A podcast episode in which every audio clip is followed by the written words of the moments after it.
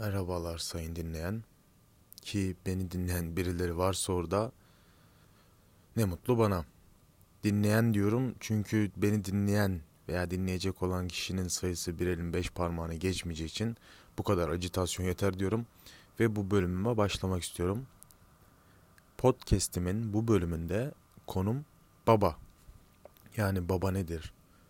Veya baba ne ifade eder? Bazıları için baba ne demektir? Baba güvenli bir liman demektir değil mi? Baba dağdır ya. Sırtını yasladığın zaman güvende olduğun kişidir. Güvendiğin kişidir. Gurur duyduğun kişidir. Dostundur, arkadaşındır, babandır. Benim için ne yazık ki bu soruların cevabı çok zor. Çünkü her Türk gencinin yarasıdır baba bence. Bunu nereden çıkarttın diye soran olursa veya düşünecek olan olursa bence baba şu anda benim yaşadığım kadarıyla soğuk bir isim. Yani soğuk bir tabir isim demeyeyim tabir. Niye? Çünkü benim babam sevgisini bana bir şekilde göstermeyen kişi. Bilmiyorum eğer bir sevgisi varsa içerisinde bana hiçbir şekilde bunu yansıtmadı şimdiye kadar. Hani şöyle bir geçmişe baktığın zaman kaç kere sarıldın babanla diye sorarsan hatırlamıyorum. Bak, yemin ederim hatırlamıyorum. Kavga ettim mi? Kavga sayısını her gün sayabilirim yani bir sürü kavgam vardır babamla tartışmam irili ufaklı. Bunun kaynağı nedir diye soran olursa Valla bilemiyorum. Hani geleneksel Türk aile yapısından galiba. Hani baba sevgisini göstermez. Baba büyüklerinden böyle gördü. Bu arada dışarıda felaket derecede kar yağıyor ve ben e, bu konuşmayı camda yapıyorum. Bir yandan üşüyorum, bir yandan konuşmaya çalışıyorum.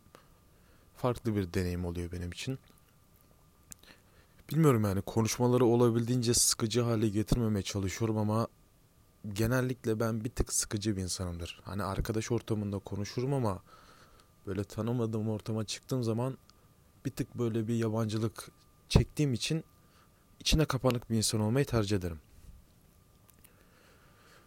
Yani dediğim gibi baba çok karmaşık bir kavram benim için. Hani bazı arkadaşlarım babalarını gördüğüm zaman e, okuldayken olsun başka yerdeyken olsun hani ilgilenenler, şefkat gösterenler, onunla birlikte gezenler, tozanlar ne yazık ki benim babam böyle bir insan olmadı. Ki bu saatten sonra da olmayacak da ki olmasın da istemiyorum zaten çünkü ihtiyacım kalmadı. Yani bir süre sonra insan ee, nasıl söylesem bağışıklık kazanıyor. Arınıyor babasına olan ilgi isteğinden. Hani hep bir babasının gözüne girme isteği vardır ya küçük çocukların. Bilmiyorum yani en azından bende öyleydi. Babama karşı hep böyle bir hani aferin oğlum gibisinden bir cümle alabilmek için bilmem futbolu çok iyi oynamaya çalışırdım. İşte ne bileyim iyi koşmaya çalışırdım iyi konuşmaya çalışırdım. Matematiği 5 getirmeye çalışırdım vesaire vesaire. Ne yazık ki ne yaparsam yapayım bir türlü yaranamadım. Onun istediği gibi bir evlat olamadım. O da benim istediğim gibi bir baba olamadı.